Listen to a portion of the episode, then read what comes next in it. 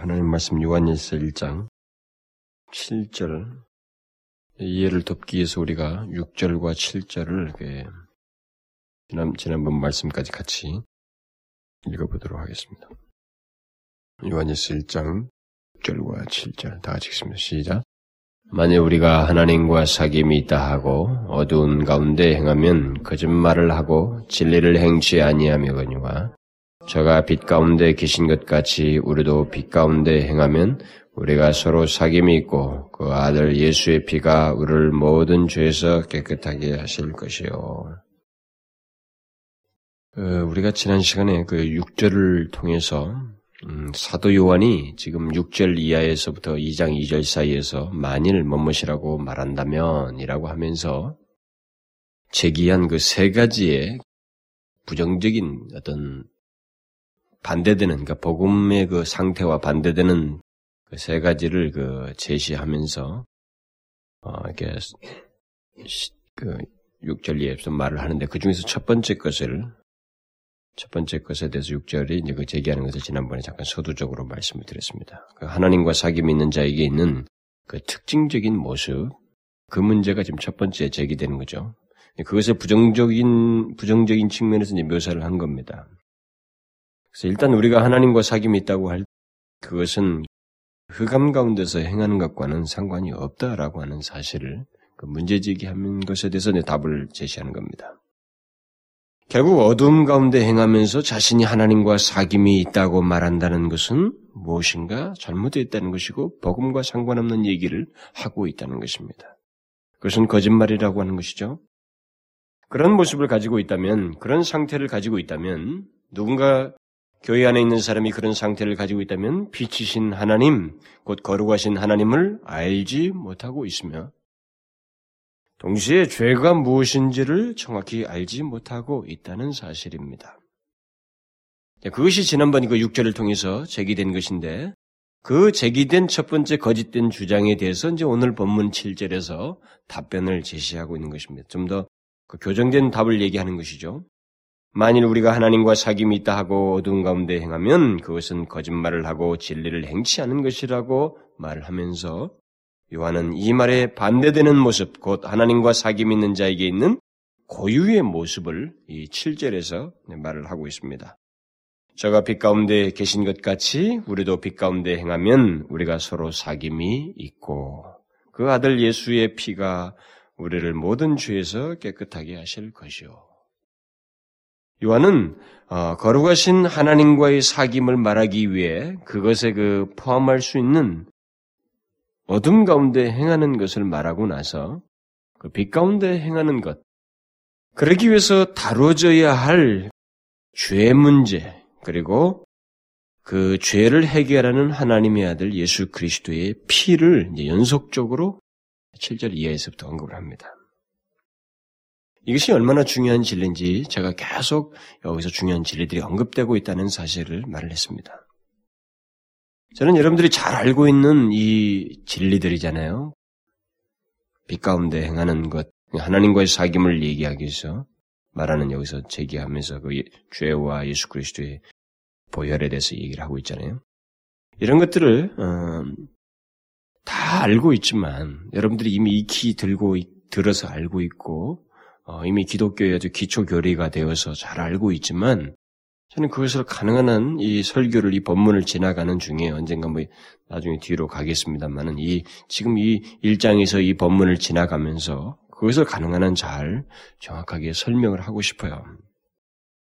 왜냐하면 이 사도 요한은 이 진리를 통해서 여기 기록하는 이 진리를 통해서 당시 그리스도인들을 경고히 하고자 했기 때문에 그랬습니다. 그러니까 그런 취지가 우리에게도 동일하게 요구된다는 것이죠. 기본적으로 예수가 어떻고 죄가 어떻고 기독교의 그 기본적인 어떤 교리들을 알고 지식을 가지고 있었지만 이런 진리를 통해서 다시 뒤흔들리는 그들에게 견고히 해야 할 필요를 느꼈던 것처럼 어, 저도 이것을 최대한 다 알고 있는 듯한 진리를 최대한 상세하게 정확하게 설명을 해서 여러분들에게 그 또 다시 없는 어, 기억될 중요한 진리로 말씀을 드리고 싶어요. 오늘날 그 교회 안에도 그 흔하게 발견되는 것이 오늘 본문에서 지금 나오고 있, 잖아요 여기서 우리 지금 다루고 있는 문제가 하나님과 사귐이 있다고 하면서 어둠 가운데 행하는 모습이 오늘날 교회 안에 있고 그리스도인들 가운데 있다 이 말입니다. 그런 것을 보면 여기 요한일서의 전반부는 우리 시대에 너무나도 또 시오 적절한 말씀이다 이 말입니다. 그런데 말입니다. 음, 저는 설교자로서 한 가지 고민이 있어요. 이런 설교를 핵심적인 교리들을 자꾸 설명을 하려고 하면 어쩌면 저 같은 사람은 여러분보다 더 많이 말을 한 사람이거든요. 죄에 대해서도 수도 없이 얘기했어요. 어린이들에게도 했고 어른들에게도 했고 예수 그리스도의 십자가라든가 뭐 이런 문제 하나님에 대한 저는 아주 무지하게 말했습니다. 정말 무지하게 예, 그런 것을 강조했죠. 저는 일찍부터 그런 부분에 대한 좀 깨우침이 있었기 때문에 너무나도 하나님을 갖다가 피상적으로 알고 있는 그 교회의 현실과 성도들의 실태를 보면서 제가 그것은 현상에서 발견할 수 있는 것이었기 때문에 저는 그것을 굉장히 정확하게 설명하고 바르게 하나님에 대한 이해를 갖도록 하기 위해서 굉장히 제가 그걸 반복적으로 어디든지 가든지 제가 그것을 강조를 하고 그랬습니다. 그렇게 저도 많이 말을 하지만 그럼에도 불구하고 제게 고민이 되는 것은 뭐냐면 이런 핵심적인 진리를 전달하는 데 있어서 성도들의 땐 습성이에요. 그러니까 다 자기들이 그 다 알고 있다고 자꾸 생각을 하고 있어요. 그리고 그것을 싹창 지나가 버리듯이 들어버리려고 하는 그 못된 습성을 성도들이 가지고 있다는 사실을 제가 수시로 발견해요. 제가 그 제가 설교를 전달하는 데서 저의 전달 방법이라든가 이런 표현의 그 미숙 같은 것이 제게도 있지만 오늘날 우리들의 회중들에게도 굉장히 문제가 있는 것이 뭐냐면 알고 있다고 쉽게 생각을 스스로 할 뿐만 아니라 어떤 교리를 조금만 이 얘기를 하려고 하면 자꾸 이게 복잡하다 싶으면 이렇게 아, 집중을 안 하려고 그래요. 그러니까 조금만 복잡한 듯한 교리를 꺼내려고 하면 사람들이 자꾸 이상하게 그 반응을 보이고 듣지 않으려고 하고 또 실제로 듣지도 못합니다. 성경의 그 핵심적인 교리를 설명하려 하면은 그저 감정적인 타치가 되는 부분이 있으면 거기서 이렇게 조금 반응을 해요. 우리 한국 사람들에게 그 국민성이 그 감정적이어서 그런지 설교도 그런 부분에서 좀 이렇게 사람들이 더 우리 한국 사람들은 기민하게 봐요. 이 교리를 갖다가 좀 더 정확하게 이해해야 되는 문제에 대해서는 아주 그 상습적인 태도를 가지려고 그래요. 그러다 보니까 이제 우리들의 그 한국교회에서 대중적으로 받아들여지는 그 설교 내용이 신구약 성경에서 나오는 것 중에 그 사건들, 그리고 사람들의 신앙의 위인들의 생애들, 그리고 믿음의 본보기들, 이런 것들이 주류가 되고 있어요. 제가 이게, 저는 이게 책을 참 서점에 수시로 받는 말이에요. 물론 그 서점에 나올 정도의 책이면 벌써 이미 뜬 사람들이고 다 유명한 사람들이니까 그 사람들만 가지고 말을 할 수 없지만 대체적으로 지금까지 몇십 년 동안에 교회에서 성장해 오면서 그런 것들이 이미지화되어 있단 말이에요, 제게도. 우리가 좀 어렸을 때 많이 들어왔던 게 뭐냐면 구약의 그 많은 그 인물들이에요. 그리고 사건들입니다. 그 예수님 사건들이고 이런 얘기 거의 사건 중심이고 스토리 중심이고 그냥 거기에 나오는 그 인물들의 그 탁월한 삶의 본보기들 이런 것들이 많이 주류가 돼요. 그런데 반해서 구약의 선지자 같은 것은 그렇게 많이 언급이 안 돼요.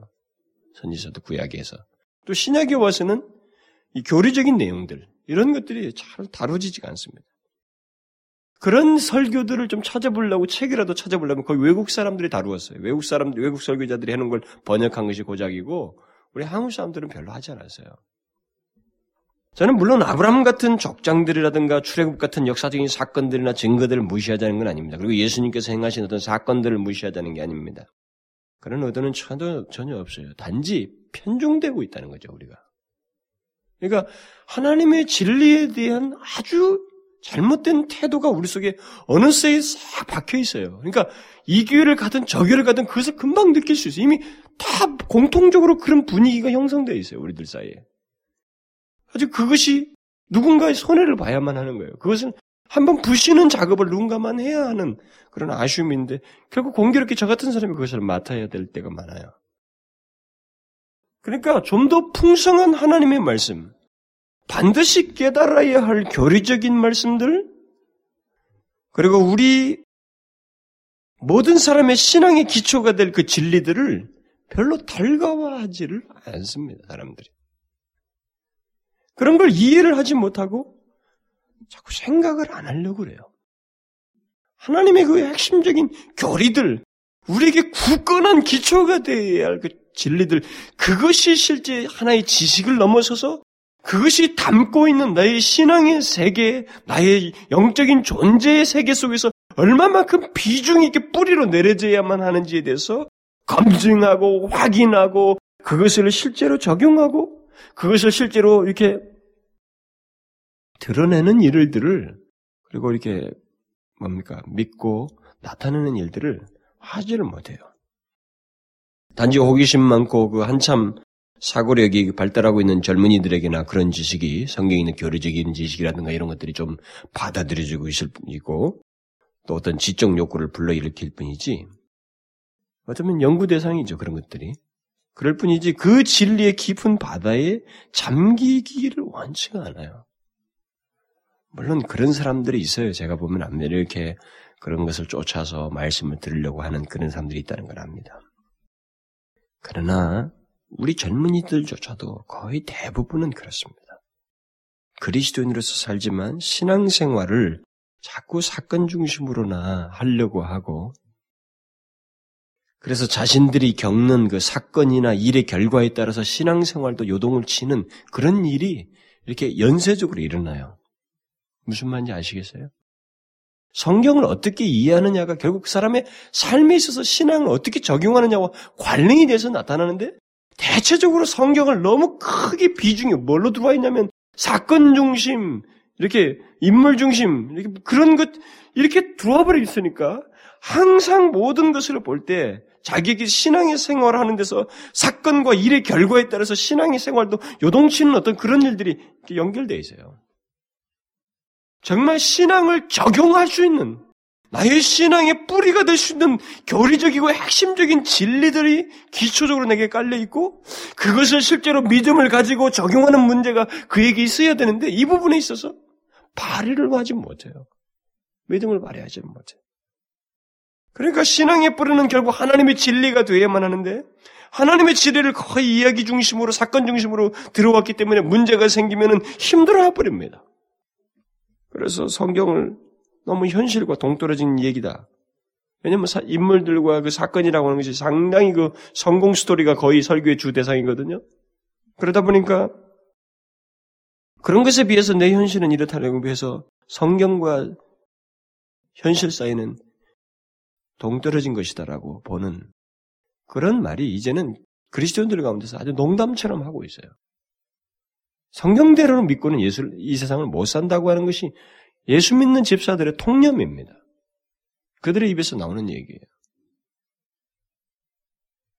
그런 모습은 뿌리가 지금 아주 잘못되어 있는 거예요. 성경에서 사건이나 인물을 통해서 오직 그 형태, 그 환경에 자기도 예수 잘 믿어서 잘 되고 싶다고 하는 그것이 머릿속에 꽉 들어가 버렸습니다. 성경의 핵심적인 진리가 가장 중요한 그들에게 있어서 구원의 커다란 기초인 음? 정말 내 존재를 다 내 던져도 모자랄 것 같은 그런 분명한 기초, 기초가 되어야 할 예수 그리스도의 구원의 근거와 그다음에 하나님의 나와 사귐 있는 하나님에 대한 이해와 그다음에 내가 사는 가운데서 그토록 중요한 문제인 죄 같은 이런 결의들이 아주 그 실용, 아주 실제적으로 적용이 안 되고 있어요. 확인이 안 되고 있습니다. 그러니까 하나님의 진리를 아직 정확히 알지 못하고 있다고 하는 단적인 증거입니다. 그런 모습은. 진리의 뿌리를 갖고 있지 못하다고 하는 증거가 되는 거예요. 오래 예수를 믿어도 하나님의 진리의 핵심을 체험적으로 알지 못하는 것이 항상 그리스도인들의 문제예요, 결국. 그게 문제입니다. 지식적으로 무엇인가 아는 것 같은데 알고 보면은 결국 죄가 무엇인지도 알지 못하는 거예요. 가장 흔해 빠지. 그리고 자기가 그렇게도 흔해 빠지게 부르는 하나님, 그 하나님에 대한 태도도 틀렸다고요. 진실하지가 않아요. 습관적이고, 추상적이고 아주 아니에요. 하나님께 대한 마땅한 태도 같은 것이 그분에 대한 이해로부터 나오는데 이 태도를 보면 이해가 틀렸다고 하는 것을 단적으로 증거를 해줘 버려요. 뭐 젊은이들도 마찬가지예요. 바이블 스타디가 발달해서 열심히들 성경 공부를 하는데도 상당수의 젊은이들이 하나님의 진리의 핵심들, 결의들에 대해서 관심이 없습니다. 그런 설교 들으면 별로 이렇게 달가오지 않아요. 고작 자기의 구원에 대한 성경의 교리나 관심을 갖고 그 진리들을 자기 상태와 맞춰보려고 했을 뿐이지 자기 전 인격을 뒤흔들지도 않습니다. 진리를 자기한테 맞춰보려고 하는 거예요. 그러나 저는 한 가지를 분명히 선언을 해야 되겠습니다. 그것은 누구든지 성경의 핵심 교리들에 대해서 깊은 이해를 가지고 있지 못하면 그는 이 마지막 시대를 살 수 없습니다. 그는 신실한 그리스도인으로서 이 마지막 시대를 살 수 없어요. 그런 사람들은 쓰러져 넘어지거나 아니면 거짓된 신자로서 살고 말 것입니다. 확실해요. 단순히 성경의 교리가 어떻다고 하는 것이 아니라 그것이 자신의 신앙의 뿌리가 되지 않으면 이 시대를 살 수가 없어요, 실제로. 참된 성경이 말하는 하나님의 백성, 그 그리스도인으로서 이 시대를 살 수가 없습니다. 진실로 그래요. 여기 요한일서의 전반부에서 나오는 것처럼 예수 그리스도에 대해서 그리고 거룩하신 하나님에 대해서 죄에 대해서 죄를 항상 짓는 나 인간 죄인에 대해서 그리고 예수 그리스도의 십자가에 대해서 그의 보혈에 대해서 그 능력에 대해서 정확히 아주 체험적으로 알고 있어야 돼요. 그 뿌리가 없으면 마지막 시대를 못 삽니다. 우리는 상당히 이 세상을 낭만적으로 볼지 모르지만 이건 엄청난 전투입니다. 이 진리를 들고 세상에 가만히 들어가 나, 나 객관 자리에 다 서 있어 보면 이 진리는 이 세상하고 완전히 180도 달라요. 구조와 흐름과는. 이건 엄청난 전쟁을 하지 않으면 이 진리를 내 몸속에서 실현한다는 게 불가능합니다. 이런 분명한 뿌리가 없으면 흔들리게 돼 있어요. 막 낮아빠지게 돼 있습니다. 교리도 없이 이런 진리의 체계도 없고 확신도 없으면서 몇 가지 성경 이야기거리나 머리도 담아두고 그런 식으로 나도 잘 되었으면 하는 정도를 바란다고 하면은 우리에게 있어서의 신앙의 성숙이라든가 승리라고 하는 것은 너무 낭만적으로 말하는 거예요. 너무 낭만적으로 말하는 것이라. 자신과 이 핵심적인 진리와 직접 관련돼 있어야 되고 그것이 자격이 깊이 뿌리가 되어야 되고 자신을 지탱시켜주는 실제적인 신앙의 근거가 되어야 됩니다. 성경의 핵심적인 교리들이. 지금 그것들이 여기서 전반부에서 좀 달아주고 있는 거예요. 그런 면에서 저는, 저는 여러분들이 항상 예배에 참여할 때는 단순한 진리 욕구는 안 돼요. 그건 안 됩니다. 뭘, 게, 뭐, 뭘 설교를 들어보겠다. 무슨 뭐, 뭘 이렇게 욕구 있잖아요. 성경이 뭐든 스타디, 성경에 대한 지식에 대한 욕구. 이런 것은 아무런 도움이 안 됩니다. 그것은. 그것은 진리의 뿌리를 내리게 하는 그것이 될 수가 없어요. 하나님의 진리의 뿌리는 하나님을 찾고 주를 만나겠다고 할 때 주의 역사에 의해서 일어나는 거예요. 그러니까 항상 예배 중에서 우리는 하나님의 면전에 서야 되고 주를 경배하기 위해서 와야 되며 그 주께 경배하는 가운데서 주께서 우리에게 하시는 말씀을 듣겠다고 해야 돼요.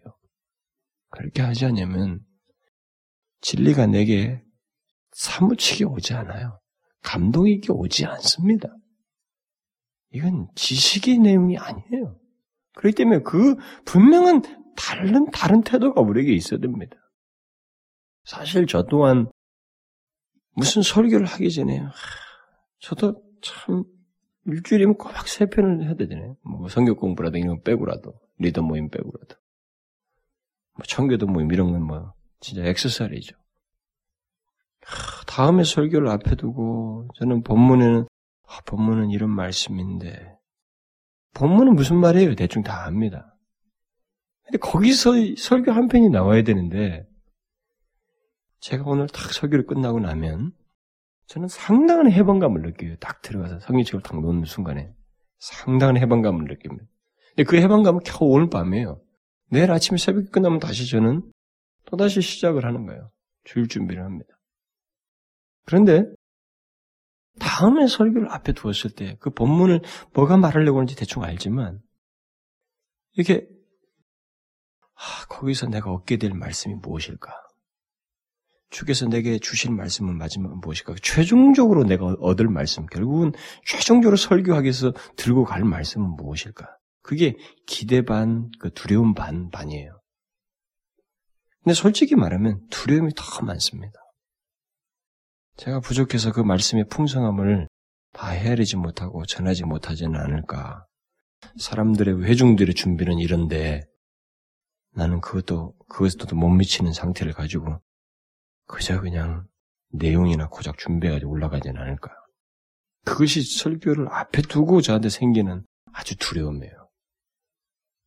어쨌든 사람의 준비는 우리가 예배자든 설교자든 아니 저기 저기 회중이든 설교자든 간에 저도 그렇거든요. 설교하기 전에가 제일 제일 마음이 가난해져요. 저는. 그게 왜 그러냐면 이것은 순전하게 하나님이 허락하셔야만 된다고 하는 제가 원고를 가지고 있어도 제가 이미 설교 준비하면서 은혜를 받았어도 저는 그것이 여기서 나타난다고 하는 확신을 못 가져요. 그러니까 우리는 여기서 항상 하나님이 우리에게 더 깊게 새기게, 새기시는 그 분명한 기초들을, 진리들을 전, 우리에게서 확고히 하는 그런 과정이 먼저 예배 중에서 있어야 돼요. 거기서 우리는 진리의 뿌리를 자꾸 내리게 되는 것입니다. 어쨌든 저는 여기 아까 그런 이제 지금 제가 서론을 얘기하는 것이 바로 그런 얘기예요. 여기 지금 핵심적인 진리가 전하는데 사람들이 다 안다고 자꾸 생각한다는 거죠. 그러지 말라는 것입니다. 계속 될 거예요. 지금 계속 나올 겁니다. 사김. 벌써 단어가 똑같잖아요. 사김. 계속 사김 얘기예요. 그 다음에 죄, 고백, 하나님, 예수 그리스도. 이 핵심적인 글을 가지고 계속 그것이 우리의 삶에서 어떻게 맞물려서 이게 나와야 되는 문제를 계속 얘기한다고요. 빛 가운데 행하는 것. 이것을 계속 우리가 이 단어에 익숙한 것만 가지고 내가 그걸 안다라고 생각하면 큰 착오다 이겁니다. 단어에 익숙한 것하고 그 내용이 실제 내게 있는 것하고는 많은 차이가 있습니다. 기독교인들이 성경에 있는 진리들 어떤 단어들과 거기 있는 내용에 대해서 알고 있다고 그래서 그것이 자기의 어떤 신앙의 기초로 있다고 생각하면 큰 착각입니다. 제가 아까 말했잖아요. 그 차이 때문에 사람들이 요동쳐서 쓰러지게 될 거라는 것입니다. 이 마지막 시대에. 진리의 기초가 없어서. 뿔을 못 내려가지고. 우리는 여기서 지난번에도 제가 우리가 그 하나님과의 사귐의 문제를 얘기하고 나서 오늘도 그 문제를 다시 얘기해요. 근데 이것을 안다라고 자꾸 생각하면 안 됩니다. 그것을 여러분들은 잘 확인하셔야 되고 그것이 가지고 있는 풍성한 의미에 대해서 여러분들은 확인, 확신, 결국 그것을 나타내는 증거, 그러한 삶에 대해서 여러분들은 하나님을 의지하여 고민하셔야 돼요. 이 말씀을 통해서. 이 마지막 시대에 그렇게 하셔야 됩니다. 여기서 말하는 것들을 잘 보십시오. 걸어가신 하나님을 알지 못하고는 얘기가 안 된다라고 시작하고 있습니다. 그분과의 사귐, 온전한 사귐, 그분을 알지 못하고 걸어가신 하나님을 알지 못하고는 그분과의 온전한 사귐이라는 것이 안 된다는 거예요. 그리고 하나님과의 사귐에서 항상 문제가 되는 것은 죄라는 겁니다. 이 죄에 대해서 정확히 알아야 된다는 거죠. 죄에 대해서 정확히 알아야 된다. 제가 어저께 청교도 모임에서 그랬죠. 죄를 한국 사람들이 모른다. 한국교 성도들이 모른다, 모른다 그랬잖아요. 진짜 모릅니다. 안다면 그럴 수 없어요. 그리스도인들. 정확히 모릅니다. 그리고 그 주의를 항상 끼고 있는, 가까이 있는, 쥐고 있는 인간, 우리, 자, 우리에게 있어서 이 항상 나와 씨름해야 할 문제이고 또 근본적으로 그 부패된 본성과 관련되어 있는 내 자신의 모습들을 봐야 되고 거기에서 어, 유일한 의지할 근거는 바로 예수 그리스도의 피밖에 없다고 하는 이 핵심적인 진리를 우리가 정말 아주 정확하게 알아야 돼요. 그리고 그 다음에 거룩한 삶. 뒤에 계속 그 얘기 나와요. 삶의 문제가 나온다고. 거룩한 삶에 대한 문제를 우리가 이제 그런 기초에 의해서 사는. 그러니까 이런 핵심적인 교를 안다고 생각하지 말고 우리는 분명히 내 신앙의 뿌리로 두고 삶을 살아야 한다는 것입니다. 근데 오늘 그 우리가 어, 본문에서도 7절을 읽었습니다만은 유한은 하나님과 그 사귐이 담고 있는 내용을 정의를 다시 하고 있어요. 그러니까 이제 긍정적인 정의라는 겁니다. 부정적으로 생, 사례를 제시하고 난 다음에 하나님과의 사귐이 담고 있는 내용을 우리가 읽은 그 7절에서 정의를 하고 있습니다. 그러면서 그 내용에 예수 그리스도의 피 문제를 덧붙이고 있어요. 여기서 우리가 이 오늘 본문에서 지난 시간에 그 문제제기 한 것에 대해서 요한이 내린 그 답의 전반부만을 제가 오늘은 말씀드리려고 합니다. 실제로 상반절만 얘기하려는 거죠. 그 아들 예수의 피해, 아, 예수의 피해 문제는 다음 시간에 살피려고 합니다. 왜냐하면 중요하기 때문에 이걸 함께 섞어서 하기에는 시간이 너무 모자라요. 사도 요한은 여기서 하나님과의 사귐에 대한 그 첫 번째 거짓된 그 주장을 말하고 나서 그에 대한 대답으로서 하나님과의 사귐이 있다는 것 속에 담긴 두 가지 측면을 이 7절에서 말합니다. 한 가지는 우리의 입장이에요. 우리 사람들의 입장에서 봤을 때 하나님과 실제로 사귐이 있는 자에게 있는 삶의 특징이 있다는 거죠. 그것은 삶의 태도요, 어떤 우리의 반응이라고 하는 것입니다. 또 다른 하나는 하나님 쪽에서의 태도의 반응인데 그것은 예수 그리스도의 피예요. 그러니까 하나님과의 사귐 또는 그 교제는 상호 간의 반응을 전제로 하고 있기 때문에 하나님 편에서의 반응과 우리 편에서의 반응이 엇갈리지 않고 교감되듯이 있게 된다는 것입니다. 그러니까 하나님과 사귐이 있다고 하면 우리 쪽에서 반드시 하나님과 맞는 거기와 이렇게 전맥되는 어떤 반응이 있어야만 한다는 것을 이 사귐이라고 하는 말 속에 교제라고 하는 말 속에 담고 있다 이 말입니다. 그래서 하나님, 하나님과 교제가 있다고 할 때 사귐이 있다고 하면서 어두움 가운데 행하는 그 상반된 반응은 아니라는 것입니다. 그것은 분명히 정의를 내려야 된다는 것이 아니다는 그리스도인의 모습이 아니다. 하나님과 사귐 있는 사람의 모습이 아니다라는 거예요. 제가 지난 시간에 얘기했어요, 분명히. 이런 분명한 선언을 우리가 못하는 시대에 살고 있지만 반드시 선언을 해야 된다는 거죠. 하나님과의 사귐은 어둠 가운데 행하는 그런 모습과는 다르다라는 거 아니라는 거죠.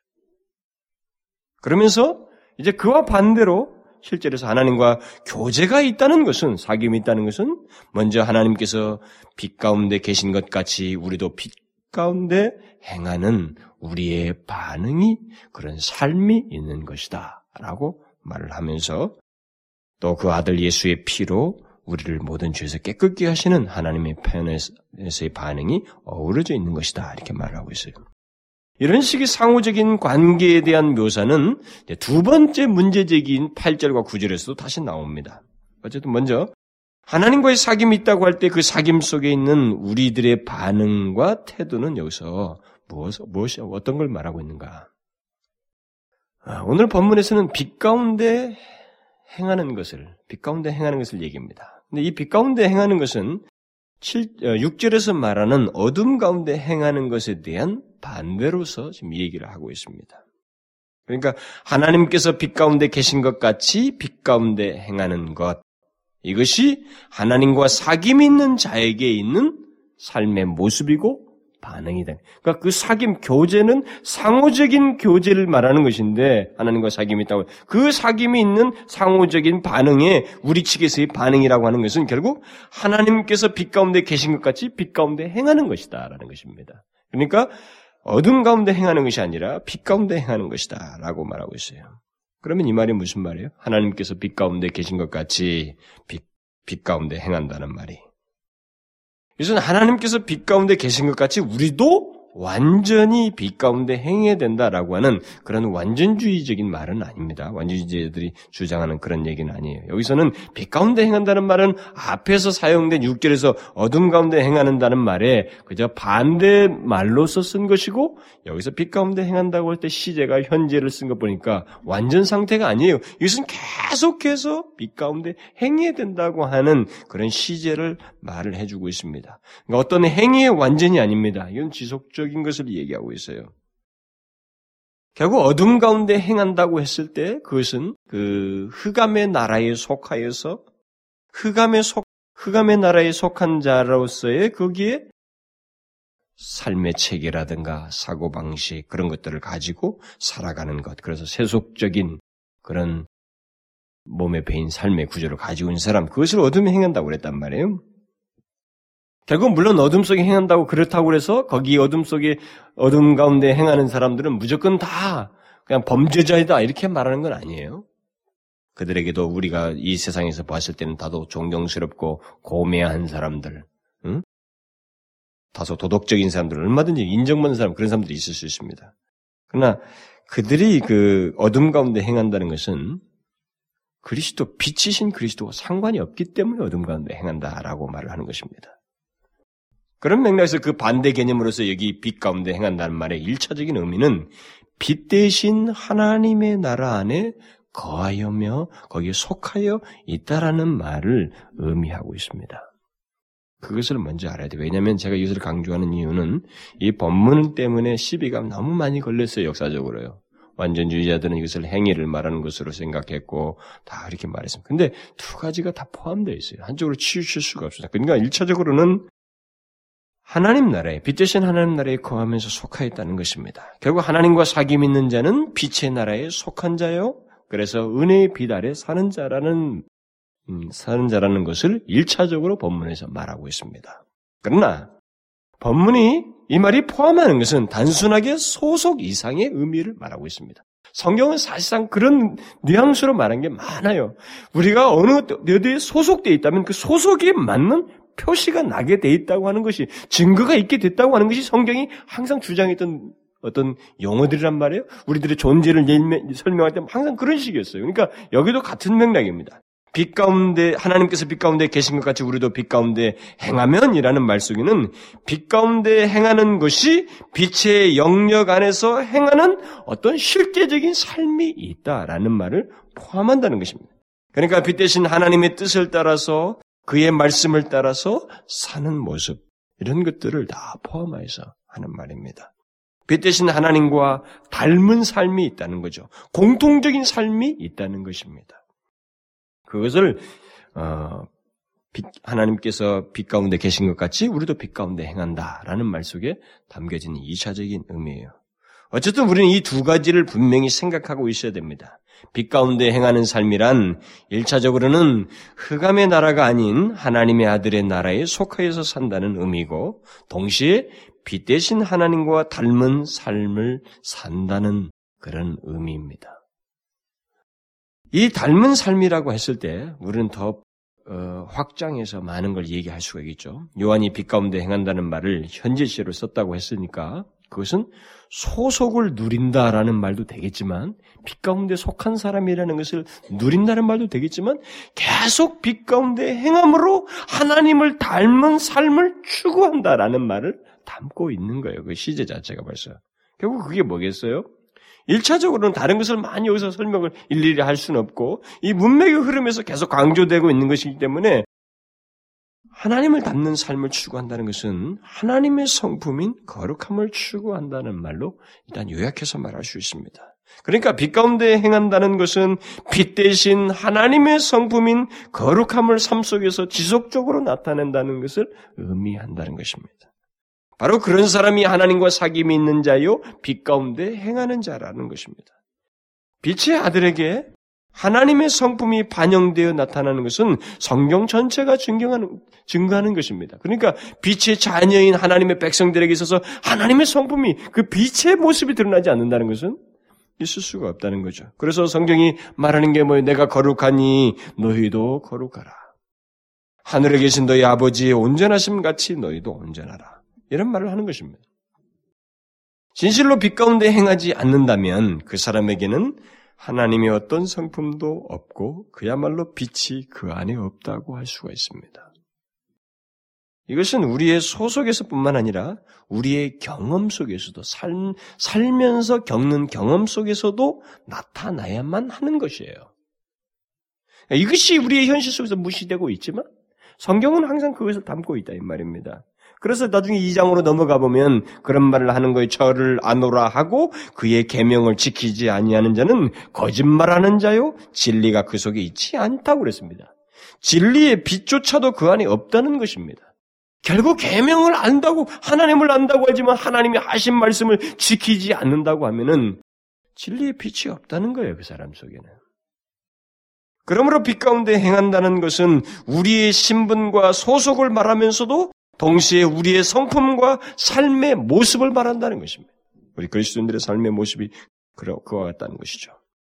그래서 우리 속에는 빛 대신 하나님께 속하였다는 사실뿐만 아니라 또 빛의 나라요 영원한 하나님의 나라에 속한 자는 것뿐만 아니라 바로 빛 대신 하나님의 성품이 우리의 삶 속에서 지속적으로 나타난다는 것, 거룩함이 끊임없이 나타난다는 것을 말한다 이 말입니다.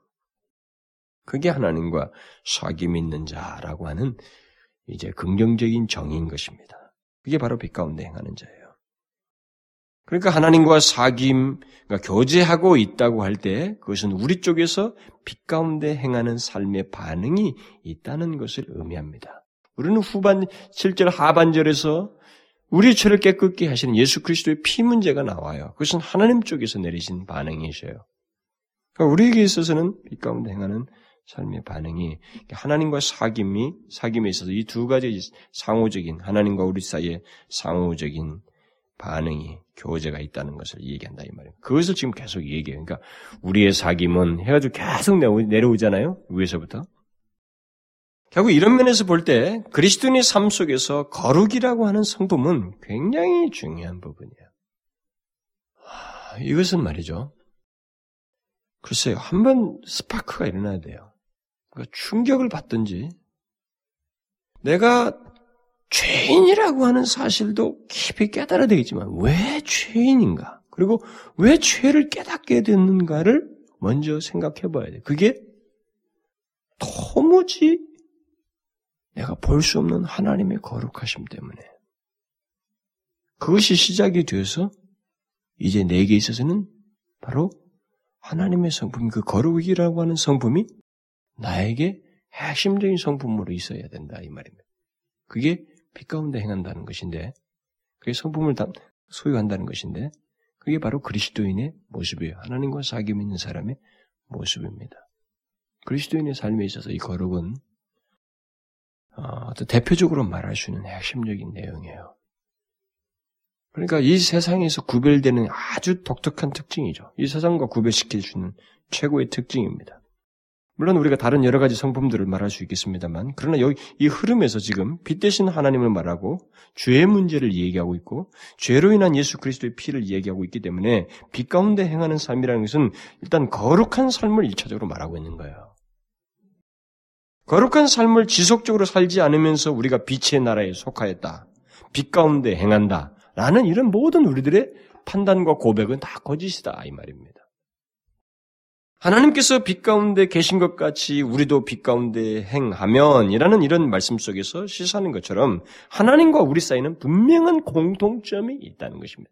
그 공통점을 여러 가지 들 수가 있겠지만 일단 하나님의 대표적인 이 흐름 속에서 말하는 성품 바로 거룩함이라고 하는 이 공통적인 성품이 있다는 거죠.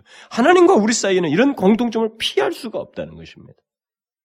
바로 이런 면에서 빛 가운데 행하는 자에게 있어서 하나님과 주 예수 그리스도의 십자가 다음으로 의식되는 것이 죄예요. 무슨 말인지 아시겠어요?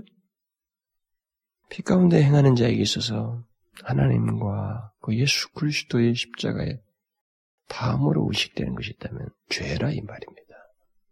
바로 빛 가운데 행하는 자에게 있는 하나님과 공통적인 이 거룩이라고 하는 성품 때문에 우리에게 있어서 그 다음으로 의식되는 것이 죄입니다. 그러니까 잘 생각하셔야 돼요, 우리가요. 그리스도인들이. 뭐냐면 예수를 믿으면 이런 거 이런 걸 해야 된다고는 해야 된다는 소 영어로 말하면 do list를 만드는 겁니다. 뭐뭐뭐 뭐 해야 된다는 해 리스트를 자꾸 만드니까 그러니까 그 율법적이죠. 율법이라는 인식이 우리가 크게 예수를 믿으면서 예수 그리스도인들은 이와 이와 같은다고는 어떤 항목들을 성경에서 익숙하게 우리가 막 들어서 그랬는지 모르지만 하는 그 항목을 자꾸 생각을 합니다. 그걸 어떤 걸 행하면 이렇게 자꾸 이런 것들이 행함이 있으면 우리는 그리스도인으로서 충분한 조건을 가진 것처럼 자기 자신을 안정시키려고 하는 것이 우리 가운데 있어요. 그런데 그러다 보니까 우리는 그런 것을 더 신경을 쓰는 거예요. 어떤 상황과 배경이 있던 과정이 조금 소홀했어도 그런 것이 결과적으로 있는 것이 그리스도인의 모습이다. 빛 가운데 행하는 자. 이렇게 생각을 하려고 한다 이 말입니다. 그런데 그렇지가 않다는 거예요. 그렇지가 않다는 거예요. 결국 뭐냐면 빛 가운데 행하는 자에게 있어서 하나님과 예수 그리스도의 십자가에 대한 그것이 의식되는 그, 그 다음으로 자기가 의식되는 것은 뭐냐면 그 성품 때문에 죄가 의식된다. 죄가. 이것은 저 멀리서 잊혀진 가운데 이런 것만 열심히 하면 저런 것은 알아서 잘 정리되는 것이라고 생각되는 게 아니고 어떤 것을 행하는데도 항상 뒤따라오고 염두되는 것이 죄라고 하는 문제다 이 말입니다. 그것은 그 하나님과 우리 사이의 공통점 때문에 그래요. 그 거룩함이라고 하는 공통점 때문에. 그래서 하나님을 닮아서 거룩한 삶을 사는 그리스도인에게 죄는 참으로 하나님이 싫어하시는 것만큼 싫어하고 또 문제거리요. 싫어하는 것이면서 동시에 문제거리입니다.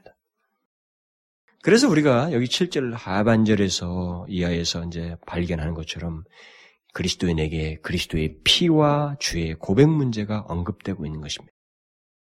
어쨌든 빛 가운데 행하는 자는 하나님의 거룩한 성품을 가지고 죄에 대해서 이 세상 사람들이 갖지 못한 이해와 태도를 가지고 삶을 산다라는 것입니다. 그게 빛 가운데 행한다는 그 말이에요, 결국. 그런데 오늘 본문에 본문 7절에 보면 빛 가운데 행함으로써 생기는 두 가지 결과가 나와 있습니다.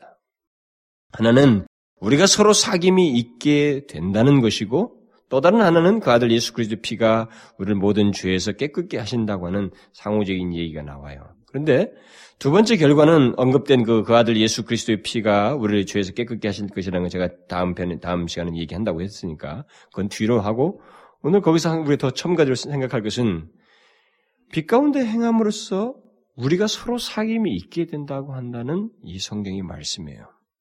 응? 우리가 서로 사귐이 있게 된다. 누구와 누구의 사귐이 있게 된다는 얘기예요? 이게요? 어떤 사람들은 하나님과 빛 가운데 행하는 사람 사이에 사귐이다. 이렇게 말하고 또 다른 사람들은 빛 가운데 행하는 자들 사이에 사귐이다라고 주장합니다. 사실 문맥에서 우리는 하나님과 빛 가운데 행하는 자 사이에 서로 사귐이 있다는 것은 제외시키고 말을 할 수 없습니다. 그 내용은 담겨져 있어요. 빛 가운데 행하는 자가 하나님과 사귐이 있다는 것은 아주 분명한 내용으로 처음부터 3절 이하에서부터 계속 강조되고 있습니다. 또 본문에 대한 옛날 번역본을 보면 실제로 우리는 그와 사귐이 있다. 그러니까 하나님을 얘기하는 거예요. 하나님께서 우리와 함께 계시고 우리가 그와 함께 있다라고 하는 그런 옛 번역본이 있어요. 결국 하나님과 빛 가운데 행하는 자 사이 사귐을 얘기하는 거 아니겠어요? 그렇게 그런 번역본에 따르자면 그것은 사실입니다. 실제로 본문의 흐름 속에서 문맥에서 굉장히 그것이 기본적으로 강조가 되고 있어요. 그럼에도 불구하고, 그럼에도 불구하고, 분명히 이 같은 내용이 오늘 본문에서 감춰져 있지만, 그럼에도 불구하고 요한은 여기서 다소 함축적인 방식으로 그 내용을 강조하기보다는 빛 가운데 행함으로써 있게 되는 다른 그리스도인과의 사귐을 말하고 있습니다. 그것이 이제 현대 번역, 우리 다 영어라든가 우리 한글이 다 그런 식으로 번역이 되놨어요. 그러면 빛 가운데 행함으로써 다른 그리스도인과 사귐이 있게 된다는 말은 무슨 말인가? 분명 요한 당시에 교회 안에 생긴 이단인 그 영지주자의 주장은 당시 교회 내 엘리트 그룹들이었던 자신들을 하나님과 특별한 사귐이 있다고 말하면서 다른 사람들과 자기들 사이를 구분했어요. 이렇게 응? 다른 성도들과 그리스도인과 자기를 구분했습니다. 격이 다른 것처럼 이렇게 생각했어요. 하나님과 사귐이 있다고 말을 하면서 다른 사람들과의 사귐에 대해서 차별을 두었습니다. 그러니까 그것에 대해서 지금 이 사도 요한은 지적을 하고 있는 거예요. 그것은 하나님과의 바른 사귐이 아니라는 것이죠. 빛 가운데 계신 하나님과 같이 빛 가운데 행하는 자는 하나님과의 사귐으로 인해서 다른 성도들과의 온전한 사귐이 반드시 있게 된다라는 사실을 여기서 말을 하는 것입니다. 이것은 빛 가운데 행하는 자에게 항상 뒤따르는 특징이에요. 여러분들이 실제로 우리의 경험만 봐도 그렇고 사실 그리스도인 공동체에서 얼마든지 발견할 수 있는 거예요. 우리 우리 개인의 지금까지의 변화를 볼 때도 이것을 증명히 입증할 수 있는 얘기입니다. 먼저 우리가 여기서 발견한 중요한 중요한 어, 사실 한 가지는 빛 가운데 행하는 자는 빛 가운데 행하는 다른 그리스도인과 어울리게 되어 있다는 것입니다. 내가 빛 가운데 행할 때 있게 되는 자연스러운 결과가 결과는 빛 가운데 행하는 다른 그리스도인과의 사귐이에요. 이 말은 아, 여러분들이 다 경험을 하셨겠지만 하나님과 사귐이 있고 나서 그분의 성품을 알고 우리가 빛 가운데 행하게 될 때 우리에게 다른 그리스도인들, 다시 말하면 빛 가운데 거하는 다른 그리스도인들이 나와 친구가 되면서 옛 친구들이 사라져요. 그러니까 친구 교체가 됩니다. 그렇죠? 그러니까 그리스도인들 사이에서 이런 하나님과의 그 사귐을 통해서 특별히 공감되는 하나님 똑같이 믿는 사람들 사이에 아주 묘한 사귐이 이루어지는 거예요. 이 사귐은 아주 특별합니다. 이 사귐은 인간이 만든 사귐이 아니에요.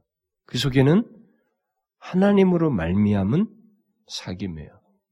이제 우리가 예, 요한일서에서 이제 그런 얘기를 형제를 위해서 뭐 죽는 문제, 뭐 서로 사랑하는 문제 다 나옵니다만은 이제 그것이 이 전반부에서 하나님에 대한 이해 그리고 주님과의 교제 사귐이 결국 이쪽으로 나간다거나 우리가 도식적으로 많이 뭐 십계명도 뭐 수직적인 관계는 뭐 수평적인 관계 이런 말들 우리가 많이 쓰지만 그것이 진수가 무엇인지를 사도 요한이 아주 실증적으로 얘기해요. 아주 실제적으로 요한일서에서. 왜냐하면 그 당대에 그렇지 못한 사람도 있었고 또 실제 자기 자기의 그 시, 초대교회 성도들에게서 또 자기와 그 성, 초대교회 성도들 사이에 있었던 경험이었기 때문에 그것을 아주 실증적으로 얘기합니다. 결국 뭡니까? 어둠 가운데 행하는 자들이 우리를 떠나요. 우리가 예수를 믿고 나서 빛 가운데 행함으로써 떠나게 돼요. 그리고 우리 안에서 이제 다른 빛 가운데 행하는 자들 사이에 마음을 열고 그와의 사귐을 갖는데 이 사귐이 내가 어떻게 막 잘해주고 싶고 어떻게 인간적인 정을 주서 하는 문제를 넘어서는 아주 묘한 그것은 하나님이 배설하시는 사귐이 형성돼요. 지금 그걸 얘기하는 겁니다. 그런데 사실 이것은 완전한 빛 가운데서 영원히 함께 교제할 빛의 공동체를 미리 맛보는 사귐이에요. 우리가 지금 그런 사귐은 그래서 여기서 빛 가운데 행하는 그리스도인은 서로 마음이 통하여서 영적인 것을 같이 기뻐하고 같이 즐거워하는 그러니까 영적인 것 안에서 성령의 역사하심 안에서 교제하는 그런 사귐이 같은 빛 안에 빛에 거하는 사람들, 음, 빛 가운데 행하는 사람 사이에 있게 된다고 하는 사실을 여기서 얘기를 해주고 있습니다.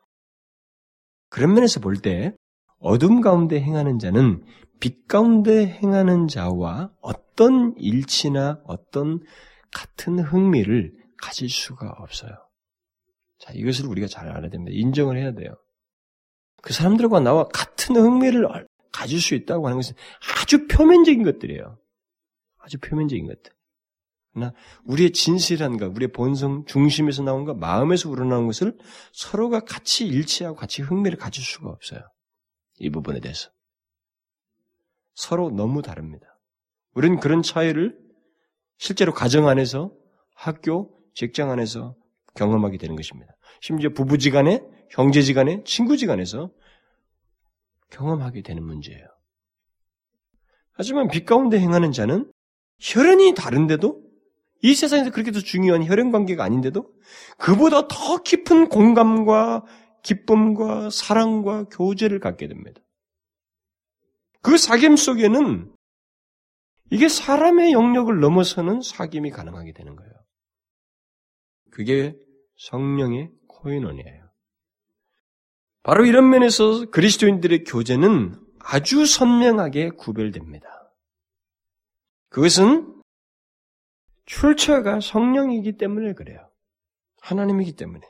그래서 사도행전에서 우리가 그것을 명확하게 보는 것입니다. 빛 가운데 행하는 다른 형제들을 향한 진실하고 아낌없는 마음을 나누는 사귐과 교제가 초대 공동체 속에 있었다고 하는 사실을 그대로 성경이 보여주고 있어요. 우리가 이것을 상실한 채 지금 그런 것이 보이지 않는 시대, 그런 교회를 우리가 흔하게 보니까 지금 이제 성경이 자꾸 동떨어져 보이고 현실 감각이 없어 보이는 뿐이에요. 이 시대가. 그런 것을 우리가 못 보고 있으니까. 오늘날 교회들은 그저 메가 처치가 되는 거예요. 이게 대형 교회가 되어가지고 그런 교제를 못 느끼다 보니까 성령이 실제로 역사하시는 정말 그 빛 가운데 행하는 자들에게만 공통적으로 있는 놀라운 교제를 우리가 표현할 수 없는 시대에 살아버려요. 지금 살고 있어요. 물론 큰 교를 할지라도 어떤 그룹 안에서 작은 소그룹 안에서 그런 것들이 얼마든지 이룰 수 있습니다. 그러나 중요한 것은 정령 빛 가운데 행하는 자에게는 하나님과의 사귐에서 기원한 그런 사귐이 서로에게 있다라고 해요. 이게 사람들이 만드는 것이 아니라 기원이 하나님인 성령인 그런 사귐이 있다라고 하는 사실이. 이게 그래서 지금 빛 가운데 행하는 자에게 그런 우리가 서로 사귐이 있다고 하는 그런 존재를 여기 전제를 여기서 말을 하는 것입니다. 그것이 없는 세대, 그것이 없는 우리들이 이상한 것입니다. 그런 교제가 없이 그리스도인이라는 것은 성경과는 사실 달라요. 그러니까 다른 현실을 우리가 굉장히 많이 가지고 있습니다. 이 시대는. 나는 그런 면에서 그것이 또 말세를 증명하는 한 내용도 되지 않느냐 그렇게 그렇게 생각해요. 그러나 이 빛 가운데 행하는 사람이 아마 없어서 어, 그런 사람들이 교회에 막 상당수가 되어서 그런지 아니면은 뭐 교회 내 교제는 거의 형식적이어서 그런지 어쨌든 우리는 그런 것을 자기 보기 힘든 시대에 살고 있어요. 그러다 보니까 이 시, 대안이 나오는 것이 뭐냐면 따로 공동체를 만드는 것입니다. 그래서 요즘 공동체가 참 많아요. 무슨 공동체, 무슨 공동체 해가지고. 공동체를 통해서 이제 그걸 좀 모방을 해보는 것입니다. 그러나 오늘 본문에서 말한 것은 빛 가운데 행하면서 그들, 그 사람들 사이에서 하나님에 의한 교제를 얘기하고 있습니다. 바로 그런 교제에는 능력이 있게 되어 있어요. 여러분 성령의 코에노니아는 능력이 있습니다. 이게 빛의 능력이에요. 성령의 코에노니아는 성령의 교통하시는 가운데 생기는 교제는 이 세상에서 볼 수 없는 독특한 능력을 발휘해요. 그것이 초대교회 안에서 보여줬던 모습입니다. 그들이 공동체 안에서 그 성령이 함께할 때 그들이 막 재산을 공유하면서 그 안에서 역사가 나니까 백성들이 그걸 보고 칭송하면서 날마다 숫자가 더해졌다고 그래서 사람들이 오는 거예요. 거꾸로. 그게 능력이에요. 그러니까 교회 안에서 이런 교제의 능력은 굉장히 중요한 부분이에요. 근데 우리는 상실했어요. 사실 저도 충분한 이해를 못 가지고 있는 것 같아요. 제 자신도 보면. 왜냐하면 우리는 고작 해봐야 말씀, 기도 이 두 가지를 많이 메뉴로 강조해 있거든요. 그동안 한국 교회가. 요즘은 특별히 말씀을 많이 강조해요. 그러나 여러분, 이 말씀이 교회 안에서 어떻게 교제가 효과를 나타나냐는 문제는 더 중요한 문제예요, 사실. 이게 실제로 초대교회가 있었던 모습이었거든요. 그들에게서 그게 능력이었단 말이에요. 그래서 우리 교회, 우리 교회 공동체 안에서 빛 가운데 행하는 자에게 있어서 이와 같은 사귐이 있다고 하는 사실이 우리 가운데서 확인돼야 돼요. 우리 같이 또 숫자도 적은 데서 우리 가운데서도 확인이 안 되면 정말 큰일 나죠. 우리는 이게 확인이 돼야 돼요. 아, 주 안에서 갖는 교제가 다른 어떤 것보다도 비중 있고 가치 있고 좋고 마음이 끌리고 보고 싶고 그들을 돕고 싶고 마음을 위해서 다 하고 싶고 나의 중심이 거기에 들여지고 싶은 이러한 교제 능력이 빛 가운데 행하는 자들 사이에 있는 거예요. 그게 성경이 분명히 규정하고 있어요. 그리고 사도 요한은 누구보다도 그것을 잘 경험한 사람입니다. 다른 계층을 둘 수가 없어요. 그래서 교회 안에는 절대로 사적 그룹이 있어서는 안 돼요. 예를 들어서 그 귀부인 그룹, 응? 무슨 뭐 교수 그룹 밖에 나왔으나 교수 그룹이에요. 교회 왔는데 이 교수끼리 왜 모여요? 뭐 의사회 그것도 일리가 있을지 모르겠는데 밖에 나가서나 얘기해요. 교회 안에서는 자기들만의 독특한 그룹을 만들어서는 안 됩니다. 절대 안 돼요. 그런 면에서 교회 안에서는 교제할 때 최고의 좋은 근거는 그 사람이 하나님 앞에서 진실한 모습의 신앙이에요. 당신 전공이 뭐야? 뭐 어쩌서 무슨 이거 아무 소용이 없어요.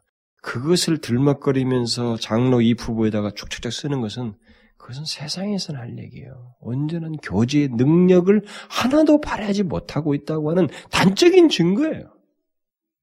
그럴 정도 이 부부자들 같으면 잘라버려야 돼요. 이 부부 대상이 안 되는 겁니다. 성경이 말하는 교제는 다 알아야 돼요. 서로 중심을 내놓아야 되고, 진실로 빛 가운데 는 사귐이 있어야 됩니다. 그 능력을 경험해야 된다. 그래서 교회 안에서는 그럼 뭐 세상적인 기준을 가지고 들먹거려 가지고 뭘 맡기고 그리고 그럴 필요 없어요.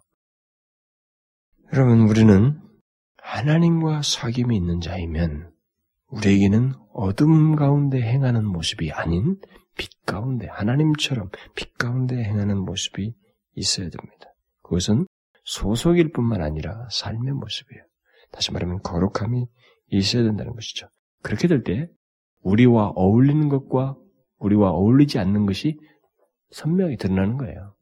구분이 되는 것입니다. 다른 사람에 의해서 갈리워지고 구별되는 것입니다. 이것은 피할 수가 없어요. 이 시대를 그렇게 구별, 구별이 지어지지 않으면 내 자신이 이 시대에서 온전히 지킬 수가 없어요. 그런 면에서 하나님과 사귐이 있는 것의 그 영광스러움을 제가 앞에서 충분히 설명했습니다. 그 영광스러움을 잊지 말아야 돼요. 그 영광스러움을 간직하고 내가 여기에 마음 쏟고 여기에 소속할 이유가 하나도 없다는 것. 이쪽의 삶의 방식을 모방할 이유가 하나도 없다는 것. 오히려 여기서 말하는 것처럼 저가 빛 가운데 계신 것 같이 하나님과 같이 그를 담아서 그의 성품이 드러나는 것 그쪽을 담는 것이 내게 더 영광스럽고 더 영원한 가치가 있다고 하는 이 확신을 가지고 있어야 된단 말이죠. 그게 우리가 살아야 하는 모습이에요. 하나님과 사귐 있는 사람. 바로 그 사람이 이 빛 가운데 행하면서 하나님을 닮는 모습이 삶 속에 있는 사람입니다. 그리고 사귐이 있어요. 능력 있는 사귐이 있습니다. 저는 이것을 우리 교회가 잊지 않길 바래요. 그래서 여러분들은 마음을 내놓으셔야 돼요. 마음을 내놓는데 쓸데없는 세상적인 것을 캐치하고 뽑아낼 게 아니라 그와의 진실한 교제를 할 수 있도록 사랑하고 그리스도 안에서의 주님께서 나를 위해서 주셨던 것처럼 그걸 느끼는 것만큼 우리도 쏟아놔야 돼요. 기도합시다. 그러고하신 아버지 하나님, 참으로 저희들은 어둠 가운데 행하는 자가 아닙니다. 하나님과 사귐 있는 자는 빛 가운데 행하는 자이며, 거룩하신 하나님의 성품을 가지고 사는 자이없고, 그것이 우리 스스로를 구별지으며, 또 그렇게 구별된 자들에게는 그 거룩함이 기쁨이 되며 거룩함 안에서 서로가 교통한다는 것입니다. 오 아버지요, 우리는 주님이 기뻐하시는 것이 우리의 기쁨이 되고 그런 사람들 사이에서 서로에게 위로가 되고 하나님의 놀라운 권면이 서로에게 주어진 줄 믿습니다.